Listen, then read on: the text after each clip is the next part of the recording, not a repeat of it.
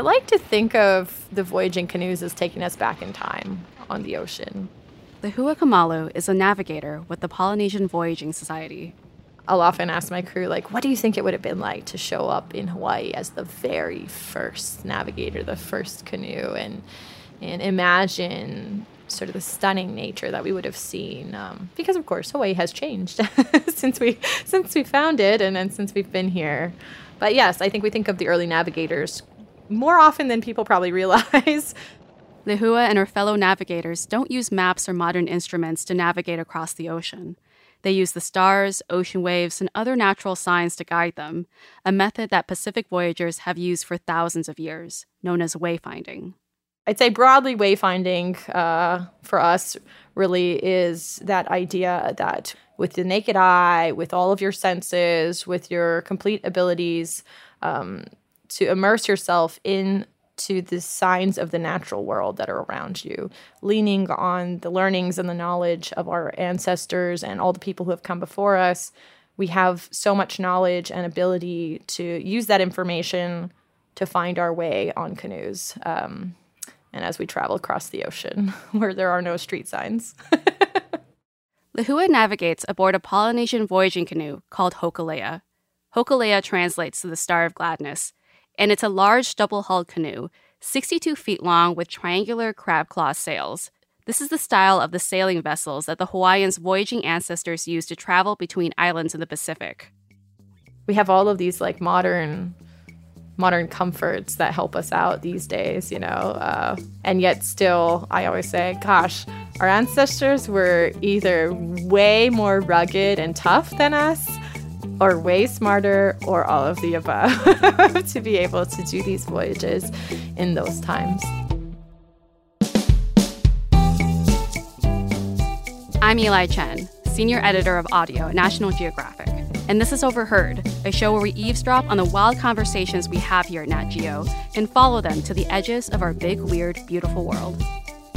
This week, we're setting sail with National Geographic explorer Lehua Kamalu She'll tell us what it's like to spend weeks out on the open ocean, retracing the roots of her ancestors, as well as the harrowing and sleepless journey she took on her first voyage as captain. And we'll talk about her next big adventure, a four year voyage that will take her crew to dozens of communities around the Pacific. Out at sea, the ground is moving. Everything's moving. So before you leave, you really need to get familiar with all the things that might be out there and then be ready to totally not have any idea what you're going to find. More after this. But first, Adventure is never far away with a free one month trial to National Geographic Premium. For starters, there's full access to our stories online with new ones published every day, Plus, every Nat Geo issue ever published is in our digital archives. There's a whole lot more for subscribers, and you can check it out for free at natgeo.com slash explore more. Hey, I'm Andy Mitchell, a New York Times bestselling author. And I'm Sabrina Kohlberg, a morning television producer. We're moms of toddlers and best friends of 20 years. And we both love to talk about being parents, yes, but also pop culture. So we're combining our two interests by talking to celebrities, writers, and fellow scholars of TV and movies. Cinema, really. About what we all can learn from the fictional moms we love to watch. From ABC Audio and Good Morning America, Pop Culture Moms is out now wherever you listen to podcasts.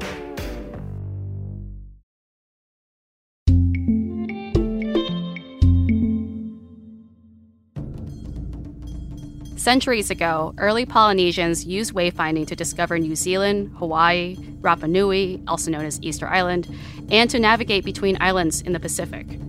But following Captain Cook's arrival in Hawaii during the 16th century and later the U.S. annexation of the islands, colonization suppressed Hawaiian cultural practices, and native people eventually lost wayfinding knowledge. In the 20th century, Western thinkers circulated and published their ideas for how they believed people settled in Polynesia. That included Andrew Sharp and his accidental drift theory, claiming that early Polynesians accidentally drifted to Rapa Nui and other islands. There was also Thor Heyerdahl and the Voyage of the Kon-Tiki, which tried to prove that ancient humans sailed west from South America to colonize the islands. Hawaiian culture scholars say theories like these discredited the navigational skill and achievements of early Polynesians. Then, in the 1970s, there was this cultural renaissance among the Hawaiian community that was focused on reviving the native language, performing music and hula, and teaching Hawaiian culture to younger generations. You can actually hear the voices of this movement in the 1977 National Geographic TV special, Voyage of the Hokulea. That we Hawaiians are coming back together again. And unity, that's what we need, is unity.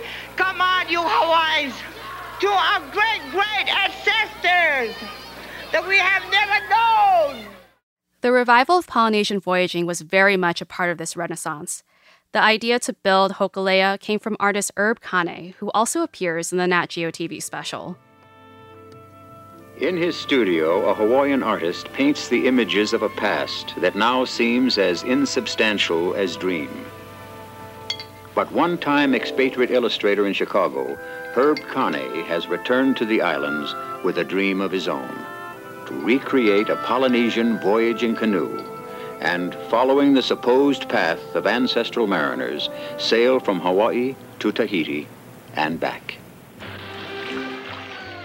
Along with anthropologist Ben Finney and sailor Tommy Holmes, Kane founded the Polynesian Voyaging Society with the mission of demonstrating that early Polynesians were intentional voyagers and purposefully settled in Hawaii and other parts of the Polynesian Triangle. But in the 1970s, there were no living Hawaiians with wayfinding knowledge, so Finney enlisted the help of Mau Pialug, a master navigator from the island of Satawal in Micronesia. Schooled in ancient methods of navigation by star and ocean swell, it is Pius Mau Pialug who must try, without instruments, to guide Hokulea to Tahiti across 3,000 miles of open sea. Mau has voyaged alone across hundreds of miles of empty ocean, guided only by the computer in his mind. On May 1st, 1976, the crew embarked from Honolua Bay in Maui and made it to Papeete Harbor in Tahiti four weeks later, on June 4th. Thousands of people cheered for their arrival.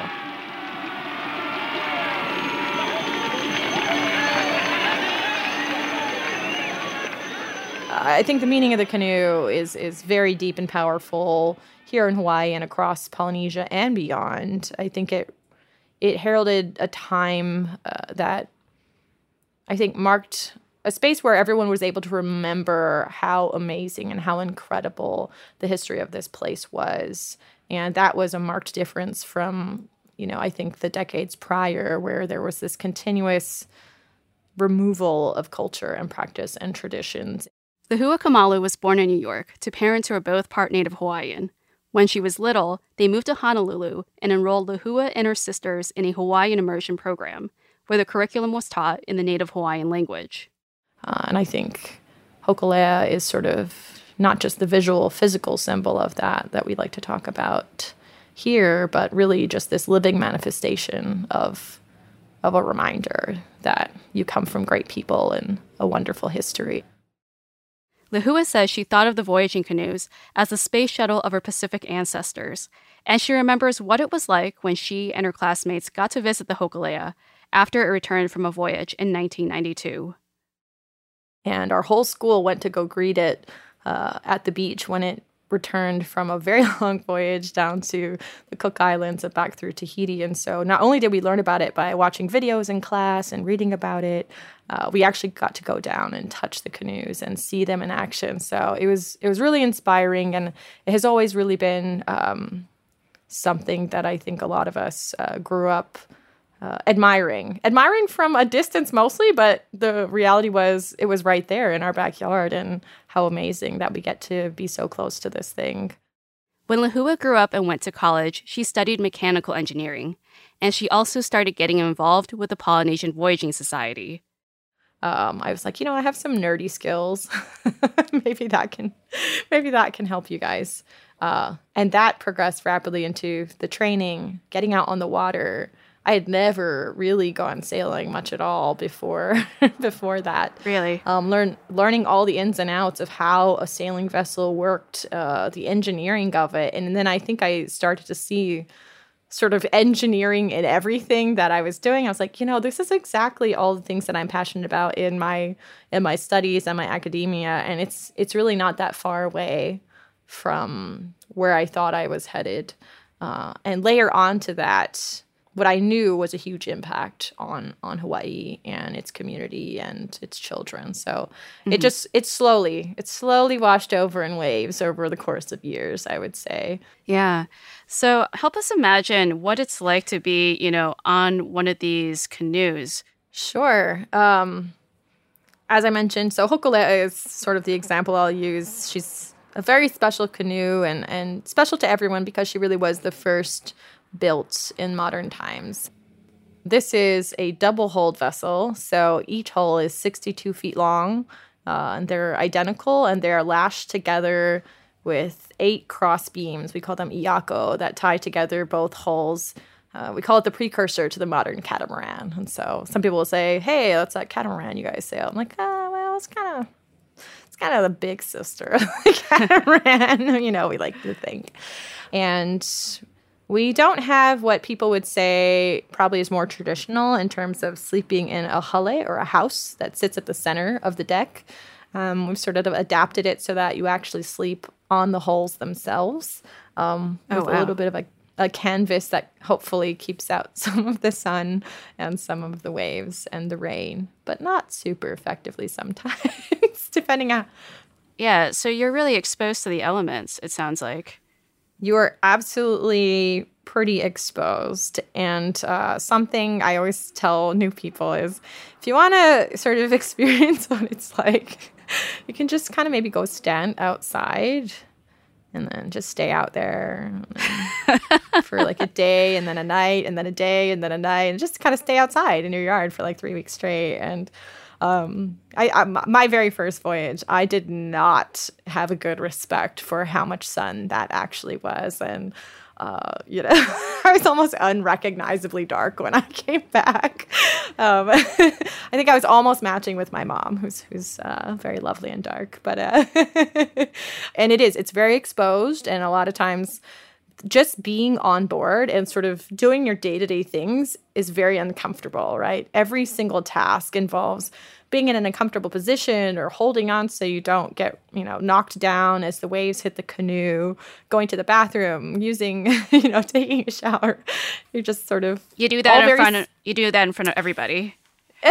in the early days you did um, we've developed sort of a more uh, and now that we have much more diversity on board. Uh, particularly me, we have a little private area that you can uh, take care of all of your business in. Oh, good. That's towards the the rear of the canoe. We have a little like cute little curtain that you can use, but everyone is is respectful of it. You just let us know where you are, and I will talk to you if you're using the restroom area because uh, just making sure you're still connected to the canoe. It's a very dangerous place to be where people can't see you, and we're going very fast on the ocean.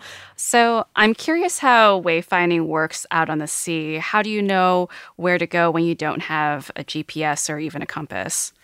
The most popular example that will be brought up in wayfinding is understanding really strongly the heavens above, um, the celestial sphere, if you will um, the layout of all of the constellations and stars in the sky.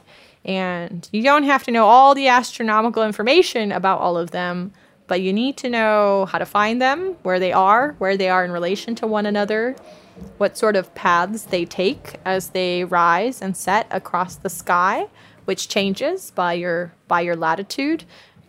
Easiest example is always uh, Mintaka, which is sort of the first star that'll rise in the belt of Orion, and we have different names for them. Call them Kaheheyona Keiki in Hawaiian. Um, I'd say if you wanted to give yourself the minimum amount of time to be ready to see the stars in the right way, start one year before your voyage is going to happen and understand how the sky is moving as you look out every night. So when you don't have the stars though, like mm-hmm. when it's like during the day and the sun is out, yep. like what what do you look for? Um, you have the sun. You have the sun from before sun up till sundown. You have the dawn sky. Uh, you have probably your most reliable thing, which is the ocean itself. um, if you're sailing, hopefully you're on the ocean. hopefully, hopefully you're uh, in an ocean that also has wind. I know that sounds super obvious, but some days we just have no wind and no waves, and we just sit there. Um, and that's just something that happens when you're when you're sailing. Anyone who sails will appreciate that. Uh, but waves are governed by wind, and waves create regular, readable patterns in the ocean that are long range and very consistent, particularly in the tropics, particularly here in Polynesia, and are very reliable to find your way. It means you're constantly needing to pay attention to them each hour and through the night. And so the navigator's job is to spend as little time sleeping as possible and as much time watching for consistency, watching for patterns in the sky and in the in the ocean and also for changes and comparing what's going on between the two. Yeah. Um, does do looking at birds helps at all, and like looking at wildlife? Yes, um, birds are very special. And in fact, when we start to get closer to land, it's really the land based birds that guide us to their islands. And so it's another thing that you are looking carefully for when you approach them. Also know what not to follow. There's it's important to know what birds are are followable and not followable. Yeah, because you know, you're you have pelagic birds, you have birds that sleep at sea. And so you might follow them, but they might not get to land for like two to four years. So if got you've it. got enough provisions, uh, by all means, enjoy the journey. But uh, you want to stick to the ones, and the specific ones I'm thinking about are our terns. Uh, they live on land. They either live in the trees or in the rocks or on the beaches. And these they go home every day. You want to find the birds that um, are reliably like back home for supper, if you will.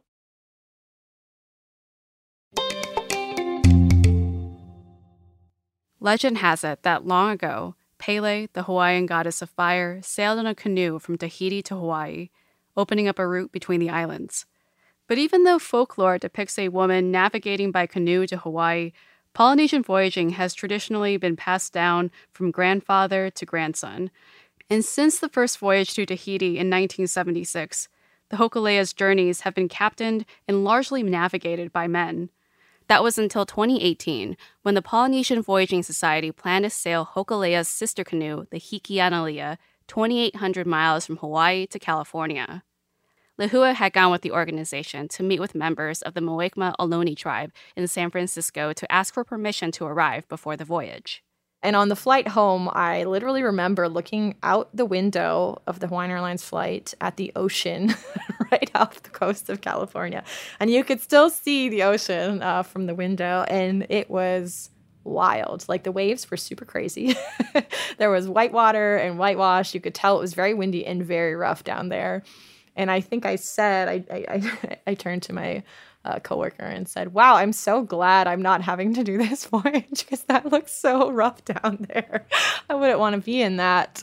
Uh, which of course is going to haunt me later on because then we go home and uh, my teacher, and I Nainoa Thompson, he says, "You know, Lehua, I, I'm going to ask you to captain this voyage." Um, which is a huge, huge honor and and responsibility. And I instantly thought of that picture I took in my mind oh, of the raging ocean off of San Francisco. I was like, oh, oh, that way. And I remember without like almost skipping a beat, I was like, I'll take it all the way up there if you take it the rest of the way through that. Because I'll take it through the calm waters. Uh, that that of course was was not part of the deal, and uh, I had to I think sit with it for a little while before accepting that because um, a little bit of it, I think, is convincing yourself that you're ready to do this. Um, it seems always sometimes in this world, people can see that possibility and that uh, potential before maybe I have.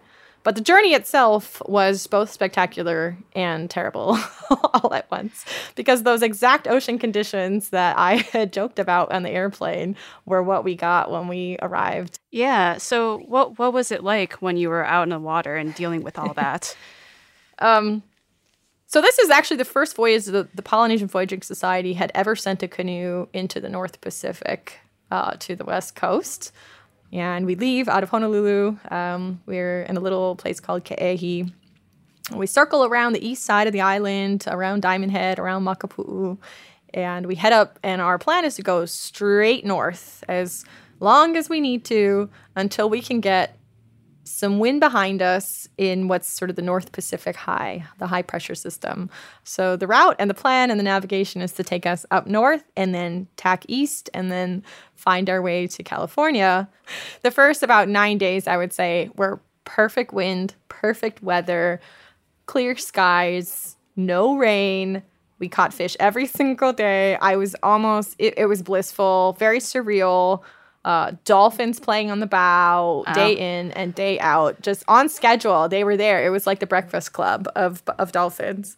And then we have to sort of cut our way over this high pressure system, which is very hard to do. In the middle of these wind systems, you get lulls, sort of like giant eyes of hurricanes, but obviously not the intensity of hurricanes. So we have very, very low wind, and we're moving at like one and a half to two knots, like we could walk that fast. Uh, you could probably just get out and, and, and crawl that fast. And so it's very slow going, but still with good weather. Uh, and the whole way, we are practicing and we are training young navigators as we go. This is now nine days, 10 days, 12 days, 15 days, 19 days into the voyage. and we're getting closer and closer to California, partly because, like I said, we've been keeping track of where we came from how fast we've been going, how far, how long, in what direction. And we're honing in on what we think is San Francisco Bay. And in a matter of about 12 hours, we go from full sails, sailing really fast, having a great time, to okay, it's now a much heavier wind condition. It's very strong, and the waves are starting to build we have to reef down the sails. So just close them up a little bit more so that you're not catching as much wind and it's not pushing you as fast. You do it little by little. And so I'm like, okay, close the back sail, close the front sail. Okay, let's just go on, on this little tiny storm sail that we have. We are going as slow as possible. And I said we average five knots, as slow as possible in these wind conditions where the oceans, the sea was about, I'd say 20, 25 feet reasonably and the wind was at about 20 25 knots and for us that was very not fun um, yeah it sounds like a roller coaster it is it's a roller coaster if someone took the roller coaster and smushed it closer together so that the the the downs are much more down and the ups are much more up. Oh man. and uh, these were the harshest conditions I had ever been on that canoe with, that I had ever sailed with. And there's a little bit of maybe the internal, you know, you are the captain of this ship and you need to have a plan for whatever happens. And there's this realization at some point of, you know, your role and also to some degree the futility you have in certain situations. Uh, there's only so much you can do to react to what's going on and you just have to make make your best course. Uh, there was there was a lot going on, and so it was a couple days of severe, you know, storm level winds and waves, and uh, we took a lot of waves over over the deck, over the canoe. Um, one of my crew just trying to get up and out to get on his watch to be able to steer and do all of that um, was badly injured, a few broken bones, and the whole time I know we are very close to California. it's like, where is this thing? Like, where is the end? And just like that, it's almost like the movies where, you know, the clouds part and the sun comes up, and we're in the pristinely calm, flat Half Moon Bay. Um, so I was like, how did that happen? You know, and it's morning time, and we we emerge from this this weather.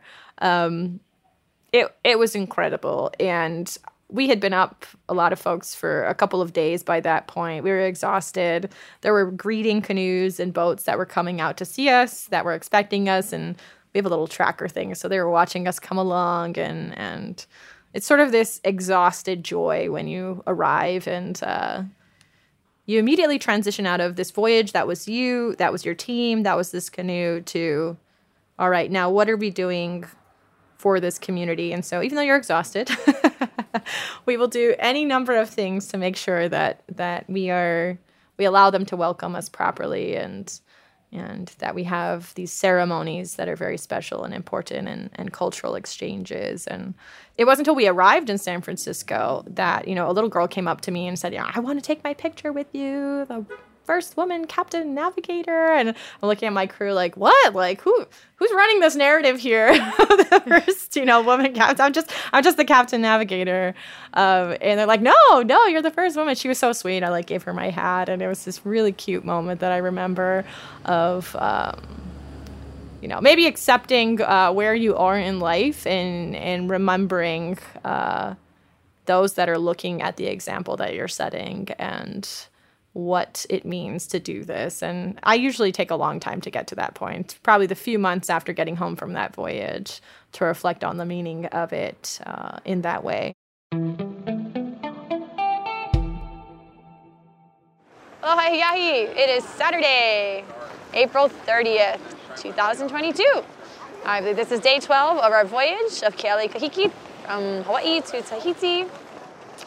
It has been a good day getting back easting that we. In 2022, Lehua and her crew sailed the two sister canoes to Tahiti, retracing the route that Hokulea traveled during its maiden voyage nearly 50 years earlier. It took them about three weeks to travel roughly 3,000 miles to Tahiti. I asked Lehua about the kind of conversations she had with the Tahitians when they arrived. The first were very special. They were honoring our relationship, um, the long standing relationship that Hokulea has had to connect these two island spaces and honoring the leaders, um, honoring that they are, that we are trying to carry forward the tradition to a new generation. It's important that if this voyaging is going to continue, that the next generation is connecting to these people and places because you know, this isn't an organization in a canoe that goes from island to island. These are people connecting to people. And those relationships carry on well past the voyage itself. Um, so there's a lot of recognition of that heritage. Um, there are groups that come with us from Hawaii to celebrate that. And so there's a lot of work that goes on to ensure that everyone understands that we are one and the same people. Um, that usually takes a couple of days actually and usually involves ceremonies and and things of that nature. And then we get into the why we're sailing today beyond just the perpetuation of our practice and beyond reconnecting with family and a realization that as one family sharing this house of the pacific there are things that are affecting us equally across the ocean. Uh, and so one event that was actually um, coinciding with our arrival there was the Blue Climate Summit. And that allowed us to get into conversations about what was going on in the oceans and all of the different ways that our communities are reacting to or trying to proactively address these situations. You know, we sail, we go out on the ocean. We're the ones actually living on these these sea roads. What is our responsibility to that? Um, as people who live on these islands, what are we doing with our economies and our tourism and our agriculture, our fisheries, to think about whether or not these oceans are going to be healthy for our children to be sailing in? And so these discussions happen alongside these recognitions of unity and family. And uh, they're very powerful because most of it will invoke stories of memories of what life was like what the abundance of the sea was like and growing in our understanding of what it means to be a leader on the ocean and back in the community again.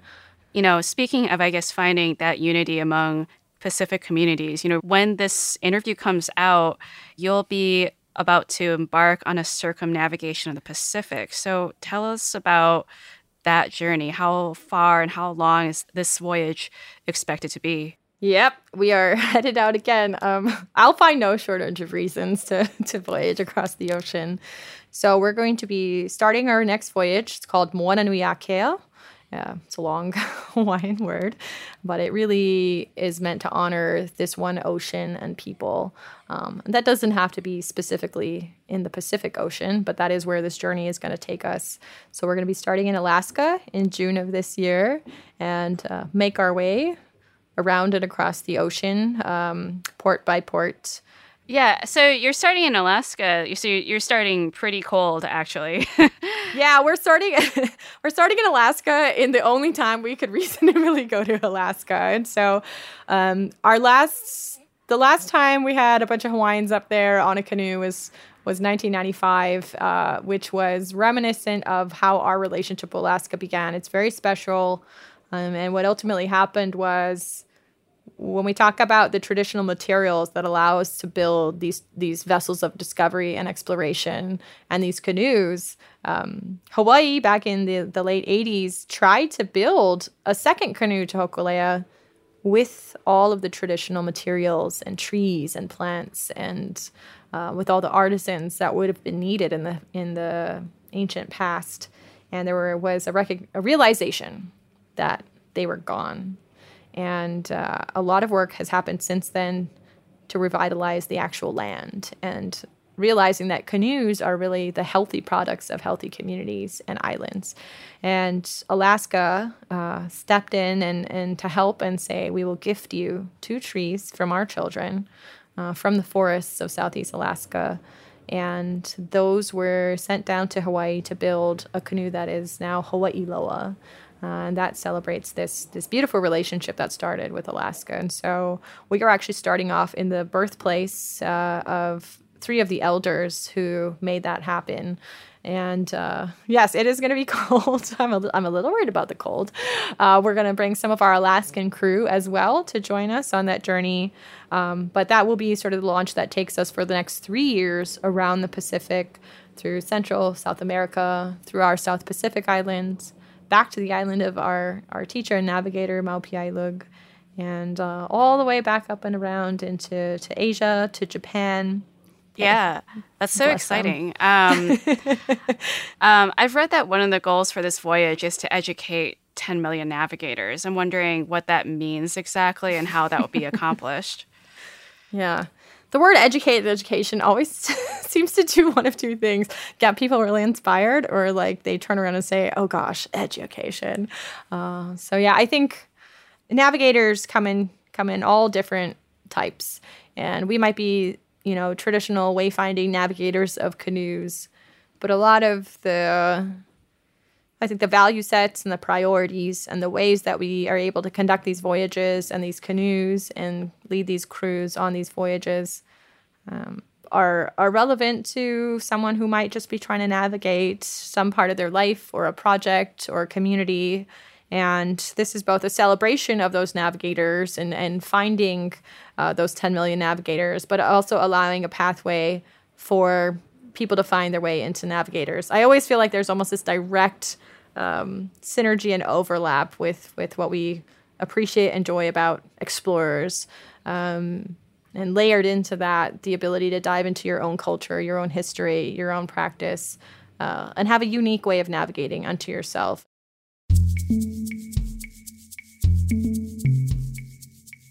If you want to learn more about the Polynesian Voyaging Society, head to their website, which is hokulea, H O K U L E A dot com.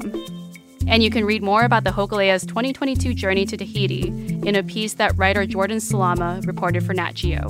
That's all in the show notes, right there in your podcast app. This week's Overheard episode is produced by Kyrie Douglas and me, Eli Chen. Our senior producers are Brian Gutierrez and Jacob Pinter. Our manager of audio is Carla Wills, who edited this episode.